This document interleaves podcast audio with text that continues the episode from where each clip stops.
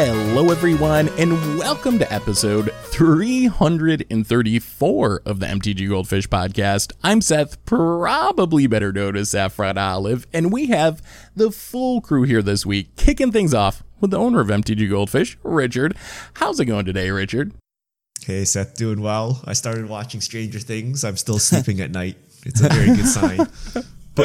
that's that's good. I thought, do you like it? I figured you would like it. I I, I think it seems like a, a, show that you could get into. Maybe. Eh? I, th- I thought that was pretty good. I finally understand where that meme comes from with the the lights and the the letters on the walls. Oh, now now, yeah. now, now I understand all of that. oh well, well that's good. Enjoying the Stranger Things in preparation for uh, an upcoming Secret Lair drop. But before we get into all that, we got another co-host in Krim. What's up, Krim? Uh, morning, Seth. Uh, I am. Uh, I'm pretty excited because we have a decent amount of announcements for uh, some sweet new promos, courtesy of well, actually, Secret Lairs, New drops. I don't. know. Are those promos now? Are are those considered promos? I, I don't consider them promos, but I don't know. I don't. I don't begrudge you for thinking of them that way. So I, I, mean, I think it could go either way. But I personally, I don't know. I think of them as their own thing rather than promos. But I'm not exactly sure why. They're called premium cards. Premium cards. Okay, premium cards, promos, whatever. new drop. Uh, so new artworks, and you know I like to mix and match my artwork. Uh, that's true. Krim is like the perfect secret lair consumer because of the mix and matching. And that's actually one of our topics today. We got a huge list of new secret lair drops. So we're going to talk about that a bit. We got some changes to historic brawl. And then we got some uh, magic esports news to go over. So those are our three big topics. And then, of course, answering your fish mail. So that's an overview for today. Before we get into it, a reminder that our show today is brought to you by Card Conduit. And Card Conduit, you may have heard about them before from us. They're a great way to sell your magic collection, and they're offering a new service that's geared towards selling smaller batches of valuable cards with reduced service fees. With their curated shipment service, you can sell your cards for the best available buy list price with only a 5% service fee. And as with all Card Conduit services, you don't got to sort your cards, you don't got to grade your cards, you can just safely package them up up and ship them out. And of course, you'll get a detailed report of the results. So check out Card Conduit's curated shipment option as a way to buy list up to 150 cards with fast processing, optimized prices, and a low, low service fee of just 5%. And you can even get a 10% discount by going to cardconduit.com slash goldfish card conduit they're the easiest way to sell your magic cards. So thank you to Card Conduit for supporting the show today. And uh, let's talk some magic. Let's start with the huge secret lair announcement. We got a absolutely massive list of secret lairs, which I think are currently on sale. I want to say they just went on sale maybe today if I'm if I'm reading this right. But Richard, what is uh what is up for sale secret layer wise now with this huge super drop? All right, it's the all natural, totally refreshing super drop. There's like a billion drops in here, so I'll try to I'll try to cover them all. We have Saturday morning D and D secret lair drop. Um, apparently there was a D&D cartoon in the 80s and uh, with a very, I guess, 80s looking art style comics. Uh, we have Commander Sphere, Whir of Invention, Hero's Downfall, Impact Tremors, Primal Vigor, Unbreakable Formation uh, with classic D&D cartoon art, which I've shockingly never seen. It must have not been that popular. Um, Next up, we have artist series Mark Poole. Uh, Mark Poole, the artist, it's his art. Uh, Balance, Birds of Paradise, Brainstorm, Counterspell, Howling Mine, and Wasteland. Uh, we have special guest series Fiona Staples doing uh, Dryad of Ilysian Grove, Metallic Mimic, Sakura Tribe Elder, Soul Scar Mage, and Spell Queller. We have special guest Jen Bartel doing uh, Archaeomancer, Bloom Tender, Meteor Golem, Mesa Enchantress. We have the Phyrexian Complete Edition. These are the Phyrexian uh, Praetors with Phyrexian language on the cards. So similar to the Elesh Norn Judge uh, promo, we have uh, the original. So you know what? I actually realized Wizards didn't put the name of the Praetors anywhere on the website. uh, on the picture, but from my memory, Elesh Norn, Jin-Gitaxias, Sheoldred, uh, Urabrask, and Vorinclex. Uh, these are the OG versions. And then we have Mother's Day 2021 featuring uh, four Mother Rune arts, all very uh, different arts uh, for Mother Runes. And of course, they come in various foil, non foil versions, and you can get the whole thing together. Uh, oh, I forgot the last one. The last one is actually two bundles of signets from Dan Frazier. So they look like the old school, uh, I guess, Moxen art, uh, but we have allied signets and enemy signets. So they're all available right now uh, on the Secret Lair website until July 23rd. So you have a little bit over a month to get in on it. This is So I'm actually, yeah, kind of kind of impressed by these drops from a value perspective. I feel like they kind of pulled out the stops a little bit more than usual. I mean, the big the big money is uh, the Praetors. The Praetors, some of the individual Praetors are like forty or fifty dollar cards. So getting them all together, when they first uh, announced there was going to be a lair drop, I figured they were going to sell the Praetor drop for like hundred dollars just for that one drop. Based on the secondary market prices of the Praetors themselves, they're selling it for thirty bucks or forty for foil, and that's consistent through all of these. Like you can get the bundles to get a discount but if you're buying them individually, every single one of these, 40 bucks for the foil versions, $30 for the normal versions, and there's a lot of value in here. Uh, even the the lesser drops, I would say, like the Mark Poole drop, it's got a Wasteland. That's like a $35 card and some other stuff. Uh, if you look at uh, one of the one of the artist series ones, it has Bloom Tender, that's like a $45 card. There's a Primal Vigor in one of them, which is a $40 card. So I feel like there's actually a surprising amount of value in this lair drop. So you can actually get in this case, I think a discount on these cards. If you need Praetors, if you need Wasteland, if you need Bloom Tender, if you need any of these cards for your commander decks or whatever, this is a, a pretty cheap way to get them. Yeah. I mean, this, they all have like a, a pretty solid staple attached to the, to the pairings. And I think for the, for all of this, the one thing I'm excited for, and I felt like it, you know, it took them quite a while to get to it is the signets. I think, uh, I mean, I'd like to see more of them. Uh, and then I, ho- I, I was hoping they would do the talismans uh, first because you still have the Azorius talisman still being expensive uh, and whatnot. But I, I really like the old bordered uh, uh, signets. I think that was a super sweet drop. That's probably the one I, I, I'm most excited for. And then it would be the Praetors. Yeah, I feel like Praetors are hard to pass up. I have issues with the signets. What uh, What's your issue with signets, Richard? They they very look they, they look like Moxen, right? They're like the old border, the art style, the temple, like everything. But they're signets. Like you can't you can't use that iconic look on signets, right? Like it should be reserved for like, you know, maybe like say Mox Amber, I guess, right? Or like, you know, like the newer Moxes they print could use that, but these are just signets. You can't But these, you can't I, use this iconic look on signets. these get like- more play though across the board than all of those. I, that makes sense, but why they should use their own style, man? I don't I don't know. It feels wrong, you know. Like you look at it like, oh, is this Power Nine? No, it's just actually signets. they they do look like Moxen. I will say that. Although, like, is part of it because it's Dan Frazier? Do you think that does that make you feel any better about it? That it is Dan Frazier doing the art? Does it fit thematically based on the artist? Uh, I like them in Old Border, but I do get what you're saying. Like, if you just saw these at a glance, I wouldn't think. I wouldn't think Signet. I would immediately think Moxen. Obviously, when you read them, you can tell the difference. It's not like it's gonna fool anyone uh, or whatever, but they are very, very Moxen looking. Is that a bad thing though? Like, I don't know. I think I'm okay with it. I think that's a plus. So I am I'm in love with it. And and like like yeah, they they really do look like, you know, Moxen and I think that's this is okay though because I think in Commander with how popular these are, I I definitely see why they they made these in the fancy border, right? Cuz not everybody wants to I mean obviously if they printed Moxen that'd be absurd. But but, but uh like yeah, like everyone plays these and it, it's like so common. Uh so I, I I prefer that when it comes to like special art stuff and promo stuff. I prefer it to be a card that is more likely to get played than some random reprints and stuff like that. Mox I will Opal. say, could have put Mox Opal in this in this format. I mean, they could have made they could have made updated mocks in, although the price might be an issue. Like uh, putting five mocks in together, even the bad ones are pretty expensive. Yeah. well, what if what if these were like masterpieces or invention border or something? Would that have been better? Oh my god. Oh.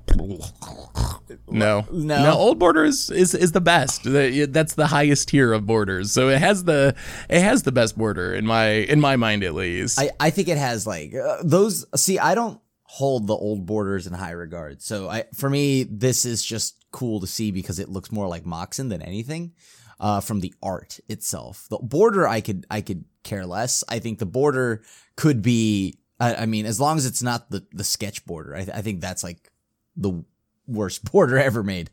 Um, uh, and yes, that, that includes Amonkhet's, uh, invocations. So, uh, I, I think that these could be, the, the artwork is, that's, is what's selling me here. do, do you think they'll bring back the OG dual um, templating? You know, like the the text box on the dual lands.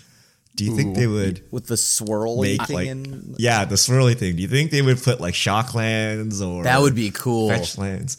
That would or be you know random sick. standard unplayable cycle, right? I- do you think oh, they would oh, I- actually bring that back at some point? I would be so upset if they did that with like I don't know the the whatever the check lands the like example the the Shadows over Innistrad and then we have the like Strixhaven Wait, ones. why, why would you be upset over that, but not upset over box insignets? because those are so those are not as played right like so example like the like these signets are played a lot so it would be Aren't check lands played a lot? or check lands check lands are but what, what's the the shadows over Innistrad ones like choke estuary and something Oh, yeah, like yeah, yeah. so I like see, I see. Yeah, the yeah. check lands are fine uh but I think if they did like the shock lands in the dual borders like oh that would be sick white I- bordered. I think it'll white happen.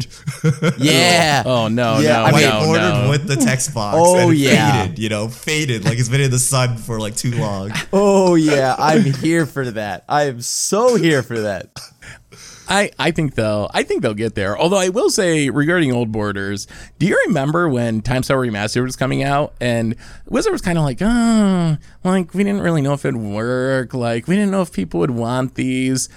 But apparently they didn't have too many worries because then Modern Horizon 2 had old borders and then they had Secret Lair with old borders. So it's not like Time Spiral Remastered was just like a test run because it takes them years to make some of these products. So they had like multiple old border products set up. So I think they must have had an idea that the nostalgia was going to sell because they went very hard after the old borders recently. As far as these other lair drops, here's a good question for you. So the lair drop that has generated the most conversation is definitely the Praetors, based on the fact that the value is so high. You're buying $150 worth of cards or something for $30. We've never seen that before in a lair drop. Normally, lair drops give you about $30 of cards, $40 of cards for $30. The EV is roughly like negative. The EV on this is massive. We've never seen a lair drop like it before.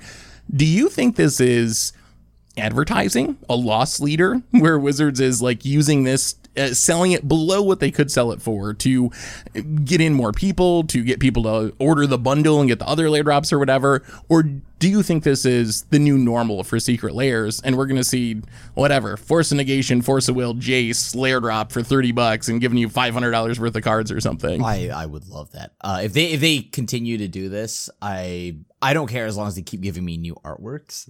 Um, so uh, I I like it. I think this could be the new normal. Or but I I, could also see this being just more so a uh, something for them to like point back at. Like, look, see. We we did it. we did this one thing.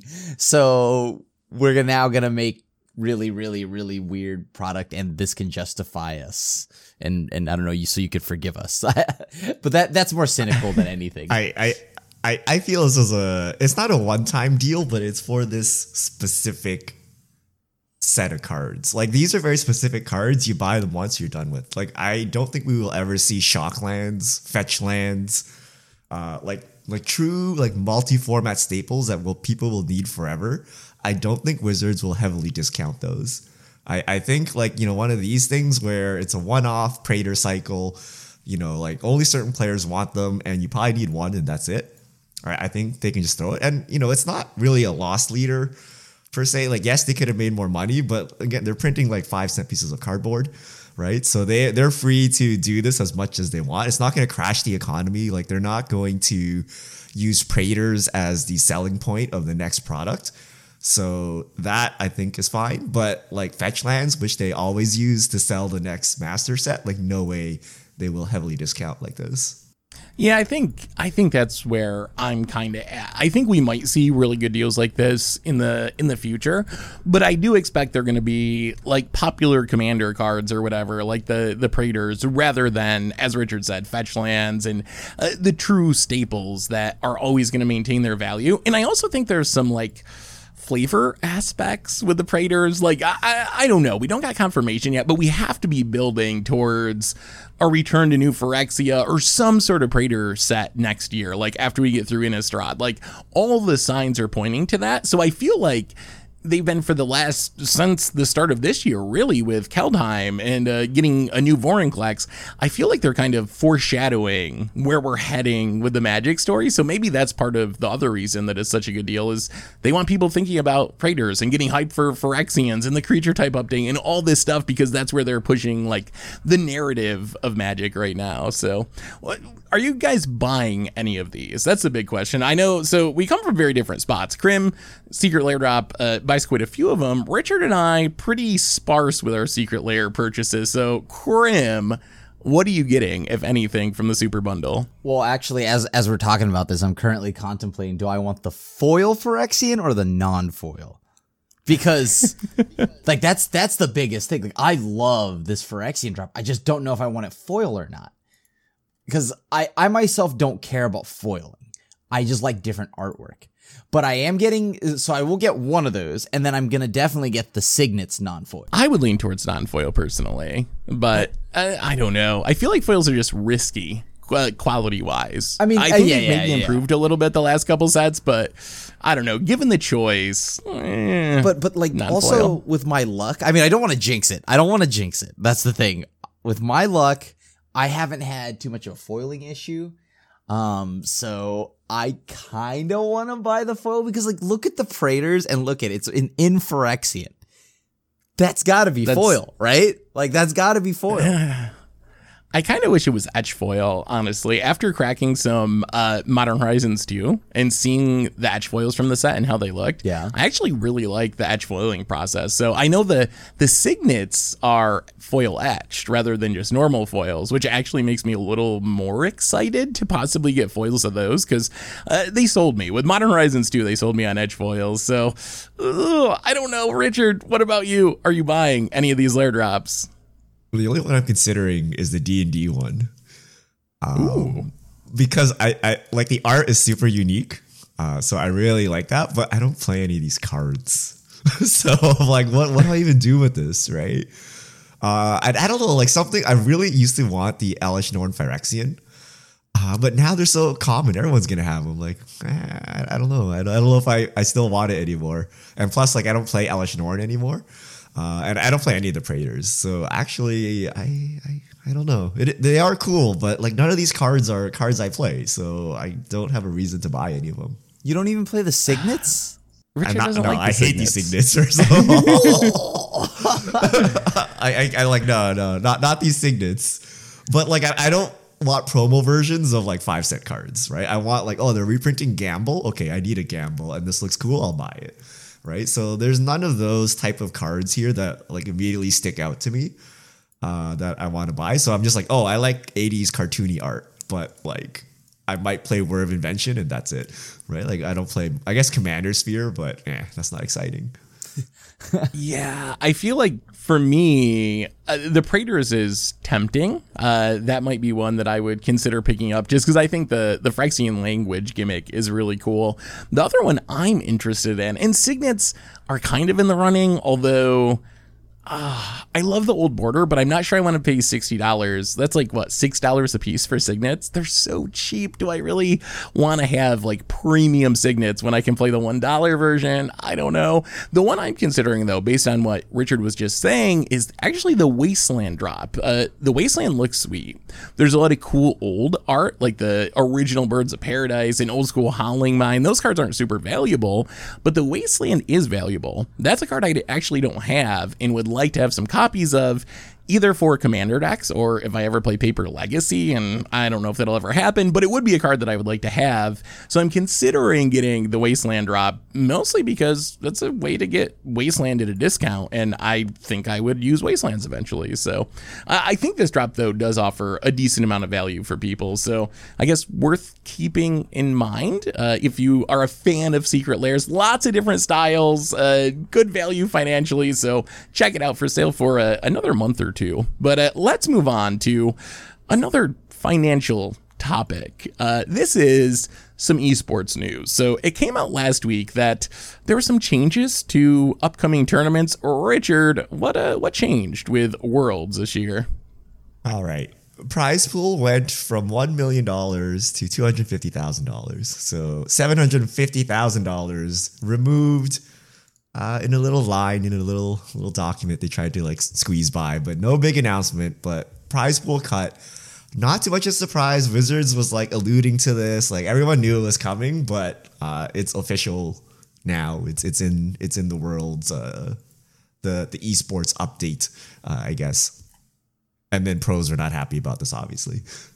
I mean that that seems I'm not to happy be about this. the trend, right? Like this is this is a bit of a pickle, right? I mean, they well, I guess it was advertised a while back as as an, a million dollar event, and so now it's Yeah. just significantly less than that. Good lord.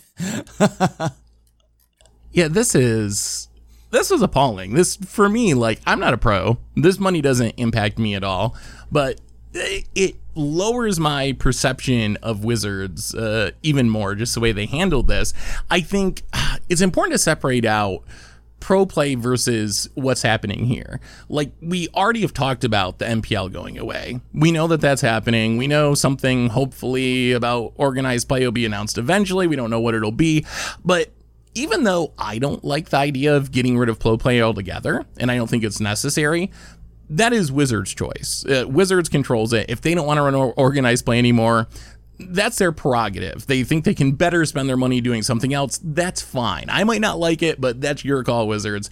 This is very different, in my opinion, because Wizards not only already announced a million dollar prize pool, but there's already people that are qualified for Worlds. Like, people have made choices in their life to play magic tournaments and travel to magic tournaments and spend their time practicing formats in part because the reward is a million dollar tournament and that's a huge chunk of money. There's people that have already qualified for it and now wizards is taking back the prize pool and lowering a massive amount from a million to 250,000 is a huge huge huge prize cut. I'm honestly not sure how this is legal. Like i honestly didn't know that you could be like hey everyone qualify for a million dollar tournament and then just change the prize pool after people qualified. Like that kind of blows my mind. Like, I, could you see another sport doing that? Could you imagine telling people like, "Hey, qualify for the U.S. Open golf tournament or whatever. Eh, this is the prize pool," and then after people go and like play their qualifiers and make it, be like, "Haha, just kidding. We're gonna drop that, you know, a whole bunch of money, and you're not actually gonna get the prize pool we said." It blows my mind that that's actually something that is legal for wizards to do, and it's just it's scummy. It just comes across very scummy. And the thing that makes it even worse for me is it's not like Wizards is struggling. If this was a case where Wizards came out and they were like, hey, we want to do this million dollar tournament. We got wrecked by the pandemic. Our revenue is way down. We got to apologize and we're going to make it up to y'all in the future, but we just don't have the money to have a million dollar prize pool, but we still want to do worlds. We're going to drop the prizes down. Our apologies. That's what happened. I could respect that. I would still think it was you know, a little bit unfair that people qualified and then the goalposts are moving after they went through the qualification process. But I can at least empathize with that. It's been a crazy year with the pandemic. Lots of businesses are hurting, but Wizards goes out every every quarter, talks about how revenue's up, talked about how last year's the best year ever, how you made 812 million dollars last year. And as they're doing that, they're also sneaking lines into random articles, cutting prizes that they already promised and people already qualified for. Like it, it's unexcusable for me. Like I just, I, I really, I'm not surprised because Wizards apparently will do anything for a buck, like pinching pennies, and they don't care who they're lying to. But wow, like it, it really blows my mind that this is uh, an acceptable thing that a company would do. So how could they do it better? Is my question. Like, something will be cut from something promised in the future, right? If they wait until after Worlds, right, it'll be the next Pro Tour, whatever it is, right? Or it'll be the next Grand Prix season, or it'll be MPL, or at some point when they want to reduce prize pools, like some future event that's already been promised will be hit, right? So I don't know that they can get out of this in any way, right? Like the, these events are planned like months and years in advance. And then when they're like, yeah, we need to make changes, then like, I don't know, something has to get hit eventually, But- right? But but why do they need to make changes? They made 812 million dollars. Their profits and revenues are shooting through the roof. It was the best year ever. Why why does a company that made 812 million dollars need to squeeze 750k out of Worlds this year? Like if they said Because okay, that money in Worlds is not contributing to that 112 million dollars, right? They, but what if they made 240 million dollars because they squeezed the 750 out of Worlds, right? Like, but you already uh, you already promised me- it. Yeah, that's true. But like I think the Like, for me- pandemic ah, killed pro play, right? Like Wizards saw firsthand that look, we've had a year of like no organized play. We had a year of like no big tournaments. We had a year of like terrible standard and you know people not interested in constructed, yet we sold the most product, made the most money, had the biggest growth what does this say about pro play, right? It says we don't need it, right? So they're taking this 750,000 and they're making another secret lair drop or something with it, which will bring them way more money such that next quarter they can tell their investors like, "Hey, we made 112 last year. This year we made 220." Right? So it's totally rational, right? But like I I, don't know, right? Like they just don't need It's- pro play and it needs to get cut somewhere. How can they do it without angering everyone? And I don't think they can, right? I- yeah, I, I don't think there's a Like, way they could do it right? wi- without without like aggravating everyone. But much like Seth said, I think this is of all the events that you would pull from, not worlds, especially not the last worlds or what I perceive to be the mo- like you know what I mean the the- the last worlds before. I I, I feel like Pro Magic goes bye bye, and. I, I just don't think you can pull from something that major that people have been spending all their time working towards. You pull pull it out of something else. I mean, you, you're, you're like I don't know which like one you pull is. out of Pro Tours, Grand Prix, I PTQs. I mean- like I don't know, right? like someone's gonna get hurt somewhere, right? you just take the L. You- like I think you just take the L when you're you're wizards. However, ri- what Richard's saying though does does make sense in that like yeah like wizards has now seen how much pro magic and all that doesn't matter uh and and like I, I feel like wizards was already moving down that path anyways. It's just that quarantine kind of expedited and fast tracked this. And so like yeah like this this is a like yeah one of those things where i just feel like there's no way they could do it without pissing everyone off. So they just said you know what? We're just to do it anyways although they should keep good on their word and their promises or if not then I, i'm expecting other things to be done away with. Certain other lists to be done away with if we if we don't care about promises I mean that's that's my problem with it is the the the breaking of the promise and going back on the word. Like if you got to cut pro play, I might not like it, but that's Wizards might know more than I do. They have way more research than I do. They know the numbers. From a financial perspective, it probably makes sense to cut pro play as much as it you know bothers someone like me who likes watching professional magic and likes watching GP streams and so forth. But the the fact that they're just going back on what they said is what bothers me. I think you just gotta, as Krim said, you gotta just take the L. Like announce it next year. There's no worlds, or that the prize pool is ten bucks. Like do whatever you want. It's going back on. It's the the part that bothers me is that you already said. You know what it reminds me of? Have you ever seen some of those like Reddit posts where someone orders a card off like TCG Player or whatever, oh. or off of eBay, and then the card price spikes, and the person like doesn't send the card, and everyone gets all like upset because obviously that's super scummy. I kind of feel like that's what Wizards is doing here. Like they promised to do something, and then something changed. They realize that pro play doesn't actually matter to their bottom line, and then they're not sending the card that they promised to sell you. I don't know how you can view it as anything but scummy. So if you got to cut it for the future, that's fine. You just can't. You can't just go back on your word like that because then how do we trust you with anything? Like how next time Wizard says anything about anything, like how do you know they're telling you the truth? How do you know they're not just going to change their mind again in the future when it suits them better? they Yeah, never- change they- right? yeah, I mean, but that's normal. But okay, what should we do as players? If, if you're unhappy about this, should we do anything? Si- send out angry tweets, still buy secret lair drops, boycott secret lair drops? mean, like, because what we do, we're just gonna send some angry tweets and then go buy the super drop, and then we'll just be like, "Yep, we made money as expected," and then that'll be it, right? So, like, what could we actually do about this to show our displeasure? You know, the the issue is that I I don't even think like the people that are are are pissed about this are going to be the ones tweeting, but the ones spending their money are the ones that don't even engage in any of this. They don't even know what's going on. They don't even know that this is happening. Yeah, then it doesn't care. It doesn't matter to them, right? This is like non-news to them because they're like, "What is Worlds?" Yeah. right? Like, what was this thing, right? So they're not going to know anything about it. Yeah, I I mean I think the only option is to vote with your wallet, so to speak, although I'm very skeptical that that'll actually that'll actually do anything. I mean, could it do something? Sure. Like if half the community stopped spending money on magic cards, that would hit Wizards bottom line, but there's just uh, no way that there would actually actually be the ability for the community to organize and stick to that. And I mean, I even feel a little hypocritical about it. As I'm angry about this, I just cracked a bunch of collector booster boxes of Modern Horizons 2 and really enjoyed the cards. So uh, like what can you do? Like uh, but at the same time do you just accept it? Does that mean we just let corporations have free reign to do whatever? Like I don't can they can wizards take and sell us these secret lair drops and then send us a bunch of basic lands instead of the cards that we were ordering? And we just got to be like oh okay sure like I guess like So- you can so do whatever if, you that want. were to happen to you, right? What what would you do? You would never buy a secret lair ever again, right? And that that would actually hit Watsy like quite directly. But something like this, like.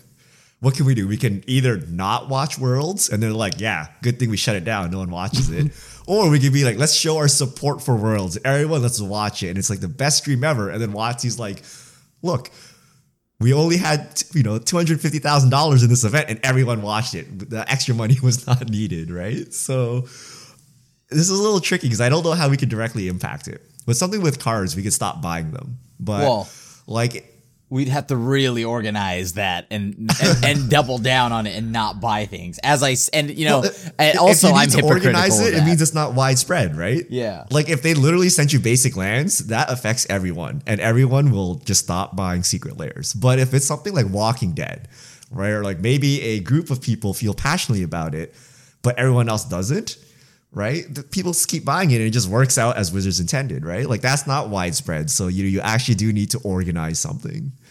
Um, so I think like how universal it is affects you know how easy it is to pull off as well. Yeah. I I mean, maybe the people that could have the biggest impact might be the pros. Like, what if the the pros didn't show up to Worlds or like did some sort of boycott, like you know Jerry T style boycotted the event? But even that, does that even matter? Wizards trying to cut pro play anyway. Maybe that's exactly what what Wizards would want to have happen. Because So, so the biggest just, thing, you know, I think all the pros quit Magic and they play Hearthstone or something, and then for some reason the Hearthstone esports scene like really takes off, and that really shows like the value the pros add to it. It would be something like that, right? And that would actually probably make some news, right? Like, oh, every Magic the Gathering pro quit to play Runeterra, right? I think that would be Yeah. a juicy article. Uh, now, would people do that? I don't know, right? And will it actually matter? Like after that, like one month of like big news, like I don't know. Well, I, I think you're right that probably nothing is going to change from this. Everyone's going to complain. Everyone's going to know that it's scummy and wrong, but everyone's going to buy the the super drop and the world will go on and we'll do it again next time Wizards does something backhanded or scummy. So, Ah, well, we got another topic, and that involves Magic Arena. So there are some changes to the historic brawl format. Richard, what are they changing about historic brawl? All right, so we we now have a hundred card historic brawl queue happening, and we have an unbanning of Golos and Winota. And uh, you get some promos. You get some promo art styles if you uh, play through the event. But it's actually live now. It's actually live right now, and it goes on for I think. Where's the end date on this? It was a couple weeks, I believe. And a lot of people Um. are actually trying to make it permanent, right? Yeah, I think it's actually one week. It says it goes to the 25th. Oh, one week. It goes so to it runs Friday. until Friday. Yeah. Yeah, so I mean, the big changes are kind of twofold. I mean, people love historic brawl. I think a lot of people.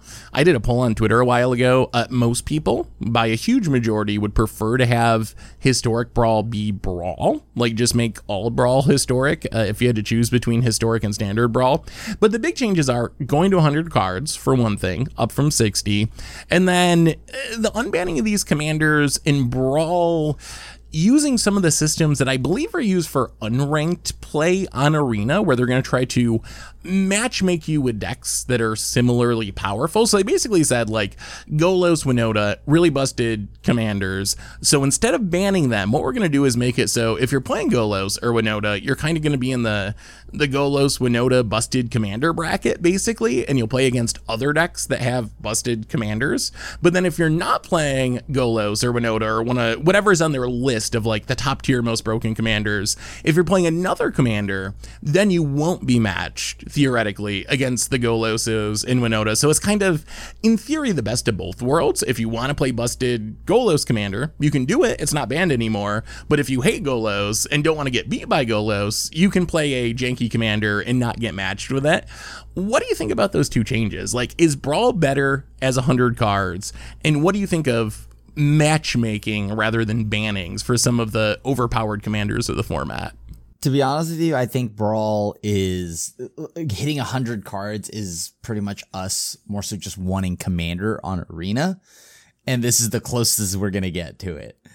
Um, as for Brawl itself, I, okay, let's be honest here. I don't think anybody really actually, uh, th- okay, that's, that's, that's, that's being a bit dramatic, but I think a majority of the player base doesn't care about Brawl. right? I mean, like, why why would I want to Yeah. play rotating, you know, commander or whatever, right? Standard commander. That that's that's not really all that great. Now, uh, the only reason why Brawl is even getting any activity at all is because it's just commander or what we the closest thing we can get to it without the multiplayer part. Yeah, it's, it's weird. So historic brawl does have a following. Like a lot of people are waiting for it to come back, and they want it to be a full time queue, right? So, you know, it, it is one of those places on Arena where you can play all of your cards, right? And you can actually make use of your singleton cards. You don't need a play set of wild cards for whatever mythic, right? Whatever you open can go in your brawl deck. Having said that, it's one v one brawl, which is like nothing like Commander, but I did know I do notice like on Moto, a lot of people play 1v1 commander. Like not the actual like dual commander format, but like they play commander, but they prefer to play one versus one. Which I don't understand because it's not commander when you do that. It's more like just playing like modern or something. But a lot of people will queue up into two player games as opposed to four player games. So for those players, I think this is really good. Uh, the matchmaking aspect, I don't, I, I don't know. It depends how they do it.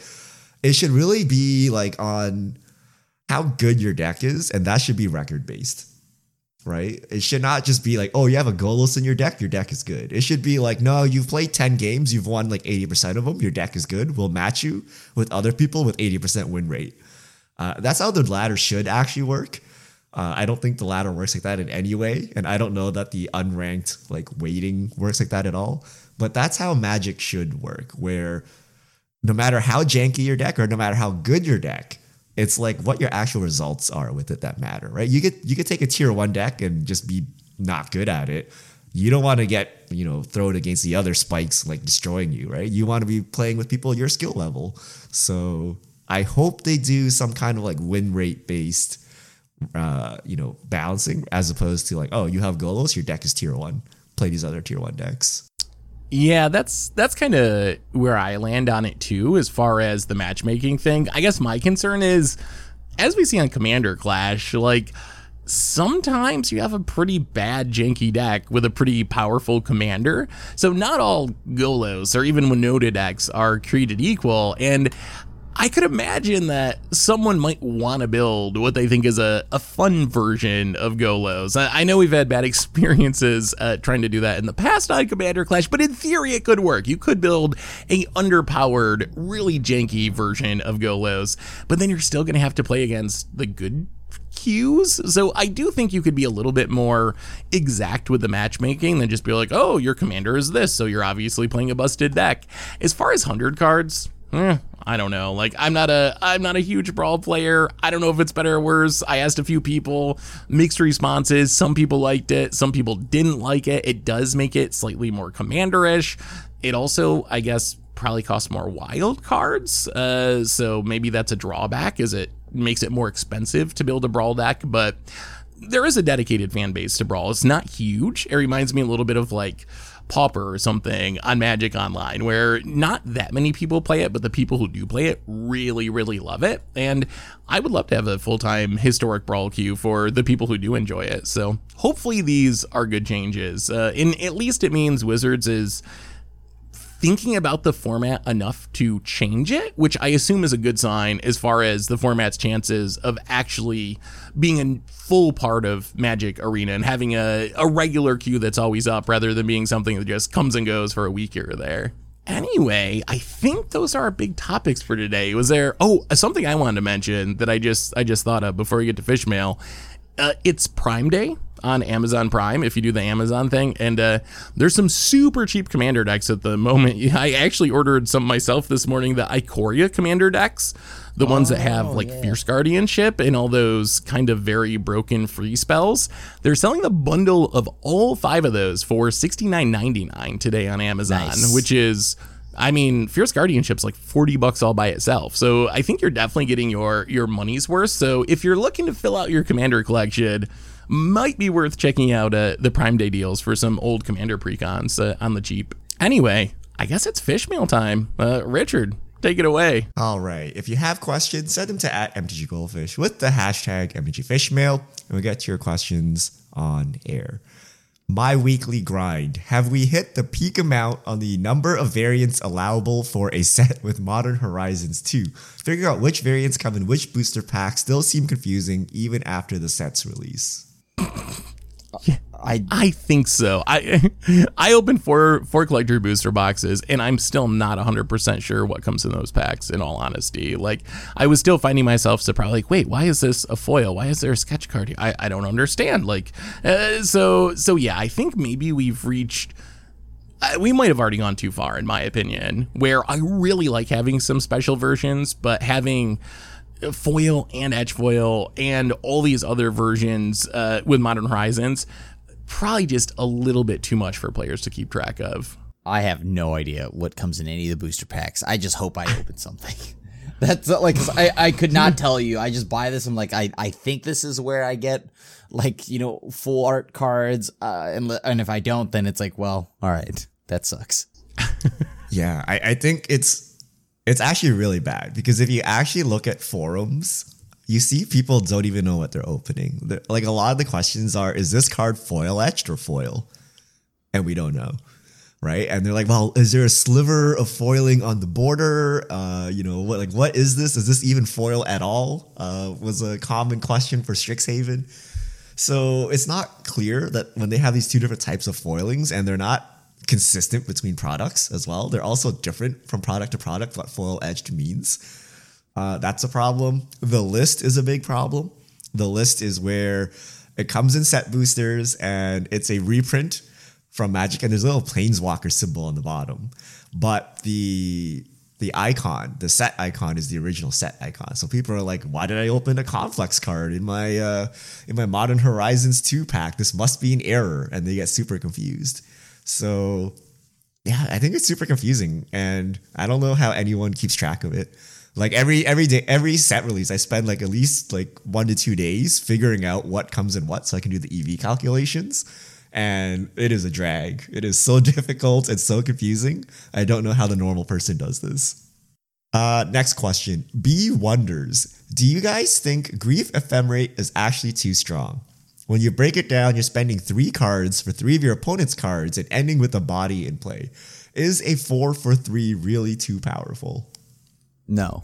Ooh, so, okay. So I, I, I wouldn't say it's too powerful at this point. I think we're still early in Modern Horizons 2, but I think it's important to to point out that you're getting your opponent's three best cards. That's a lot different than three random cards. Like the power of it is you can usually take all the good stuff out of your opponent's hand as early as turn one or turn two and make it so they just have lands left in hand. Eh, does that mean it's too good for modern needs to be banned? I wouldn't go that far, but I do think it's better than just a three for two because you're getting their best stuff out of their hand. You see, Seth, you just got to be me, and you just never draw lands. So, haha, you're my hand is still resilient, for I have no lands. but but legit, I I don't think that's that big of a deal for for modern right now. I have a bigger issue with modern right now, and it is and. It it has to do with a certain land where you don't even have to do really any in-game actions to win the game. So, uh, I, I like for for me right now, ephemerate and grief is just very powerful. It is an extremely powerful interaction that can happen, but not too strong for modern. Not yet. I think it's too strong. I, I actually did some math. Okay, so I actually sold all my treasure chests uh, that I've accumulated, and I've made like plus plus one hundred and fifty dollars or something on Moto just grinding like Cauldron Blade. Uh, it is really like you need to remember that if you take three cards out of your opponent's hand, they got nothing, right? Like if they kept like two lands, three lands, they are literally just playing off the top of their deck. So like any synergy based decks like really fall apart, right? Like the decks that can still win are like Jund style decks where like just one card is good enough, right? They draw their one good card and then they can take care of you, right? But if you need like two or three cards to get something done, Grief Ephemerate is really strong. And I would say like when when I manage to do it on turn one on the play, I probably win like 90% of my matches. Right? Like, yeah, sometimes you lose, right? Or sometimes they mull the five and then you can't even like you, you go negative because they don't have any cards to take. But You've been so outplayed there. strong. yeah, you get outplayed sometimes, right? But it's it's so strong. It is so ridiculously strong to take like the th- like it's like a delver where you have like cleared the path for like three turns already, right? Like you're playing a tempo deck without actually doing any tempo things. So I actually think it's too strong. I, I think a mid range deck should not have. It's, it's like Jund where like you're like 52 48 versus the whole field. You don't have a bad matchup. That's not right. It should be the other way around, right? It should be like 48 52, right? But I think it makes it too strong. and it- it's not too overly broken, so I don't know if it will get banned. Like it's not like in your face Hogak broken, but ah, like I don't know. How does it feel to get turn one grief ephemerated on the other end? Hit me Can't with feel that good. every Do you time. feel like you're gonna win? No, no, no. you feel you're gonna win when that happens? yeah, I still can win through that. I can't win through you not doing anything and just activating Urza. Like I can win on a mull to five too, right? But you know the odds just went dramatically down when when this happened, right? I- I- like I, it's, I feel like a it also. more. It also got to depend on the deck you're playing. Like I I think from the from the control side of things, you, maybe you're fine. You're just like, oh, I'm gonna play a Jason, make that all. I'll path your thing, play a Jace, like your deck is whatever. redundant. Like sure, you did your thing, Right? Uh, Yeah. But then if you're but other decks, if you're trying to like play a combo or anything like that, or even just a deck that doesn't have much card advantage, it can be pretty brutal and essentially just like win the game on the spot. You actually think that Urza Saga's uh, still more problematic, Crim? I Yeah. know, I know we talked about it last week. Your, has your opinion changed at all in the past week? Nope. because I've now I I mean I've it's not like I only play control on on modern right I mean it is my favorite thing to play but playing any other matchup too and it's just like I I think Urza Saga is much more problematic than than than Grief Ephemerate Grief Ephemerate me into the sun that's fine I I, I don't care the the the Urza Saga just requires you not to do anything and just sit there and, and I think that's absurd. You go get now like Shadowspear is popular because all the people are just getting Shadowspears and they're giving all their little annoying 10 10 11 11 tokens, trample and lifelink. And it's just like, what is going on right now? You haven't even done anything. You, Can't you just play like a two mana disenchant in the main deck and call it a day? You Like, sure I'm hope- very- Esper, Esper Like, is it- Charm, Crim, Esper okay, Charm. es- Esper Esper Charm Charm's too is, slow. is an There's gotta answer. be a two mana one that is more versatile than a disenchant. No. I mean, but the thing is, Esper Charm is an answer to it, and like it is. But it's slow. It's been performing quite well, but that like yeah, like I, it's not whether or not it's beatable for me. It's just like the pattern of play that that that comes with it is just absurd. It's the same as I don't have to do anything, and I just play a land and Field of the Dead will kill you. For me, modern has been in a really good place lately. I honestly, in the last week, haven't really found Grief Ephemera or Urza Saga to be that problematic. I, I'm actually like overall pretty happy with where the meta's at. I think both of those things could be things that were problematic, but my experience has been, even though those are both really powerful, I don't feel like I play against them all that much. It's it's definitely does not remind me of broken metas in the past where it's like, oh my god, I'm playing this same busted deck two or three times every league that I play. For me, modern has felt very diverse. And sure, some of those things are powerful. There are games where Urza Saga feels unbeatable. There are games where I lose on turn one to Grief Ephemerate or whatever. But overall, I'm pretty happy with how the format's out. So I'm kind of in like no changes mode right now. Wait and see how things develop over the next few weeks or or so. But I I don't think I would want anything banned if I had the choice right now. I, I yeah, I love modern right now. I think modern is absolutely a blast and very diverse, but just no Urza Saga. All right, someone someone give me a deck where I can grief ephemerate and then go into an Urza saga. What- That's- what is this? what is this deck? It- it's called just anything with Urza Saga. you can keep your, your best cards. That's fine. Doesn't matter. I'm not gonna do anything. and I'm just gonna beat you with a 10-10. And if you can't deal with it, I, got- I gotta get those three Esper charms out of your hand so my Urza saga lives. at that you know? point, I'm just drawing cards, or I'm like, I'm gonna die with cards in hand. Sorry. All right, uh, last question. B wonders, are people not opening Modern Horizons 2 online? I've been trying to get old border cards for EDH, and I noticed the supply has been non existent since they dropped. Does this mean demand for them is aggressive, or there's no cards entering the system? I think it's the demand's aggressive.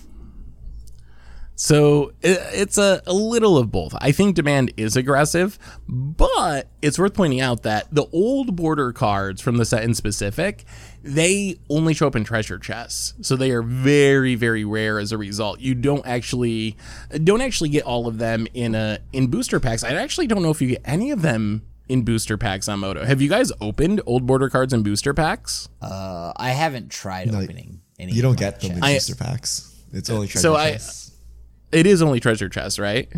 Yeah, so so that keeps the supply uh, very very low. Uh, there's actually some interesting numbers on GoatBots that shows you how many chests you have to open to get a get a specific card, and looking at like old border scalding, scalding tarn, let's say it's one in every three thousand six hundred chests. So there are just not that. That's that's a lot of money. That's ten thousand dollars worth of treasure chests almost that would need to be open for a single old border scalding tarn to enter the system. So I think that the old border cards, until they do something different with them, increase the drop rates or something, I expect them to be incredibly expensive and stay, especially the good ones. The janky ones you'll probably be able to find, but the good ones, they're going to be super, super hard to find and super, super expensive. I want the old border fetch lands too, and I haven't even been able to find most of them to buy at any price. They're just not in stock anywhere. So. So, uh, related to this, treasure chests are worth a lot right now because of uh, these new Modern Horizons 2 cards, which I learned when I unloaded all my treasure chests.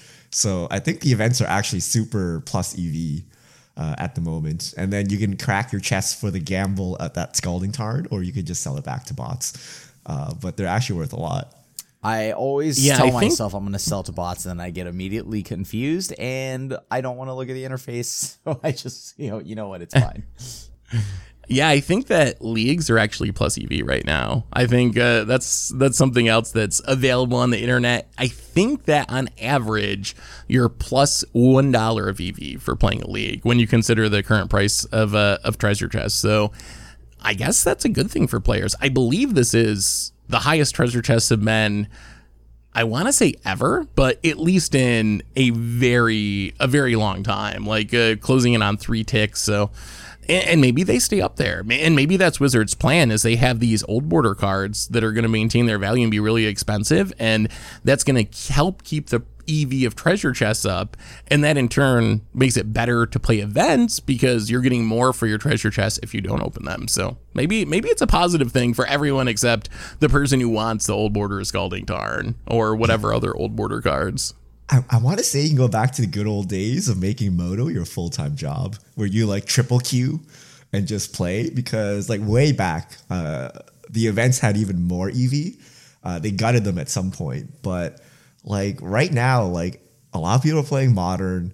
Uh, you know, 50% win rate gives you plus one EV. Uh, if you do a lot better than that, uh, you can do very well. I, I, wonder if someone would actually do the math because I remember this was a thing back in the day where people actually do the math to figure out if you can just grind Moto as a job, and some people actually did it.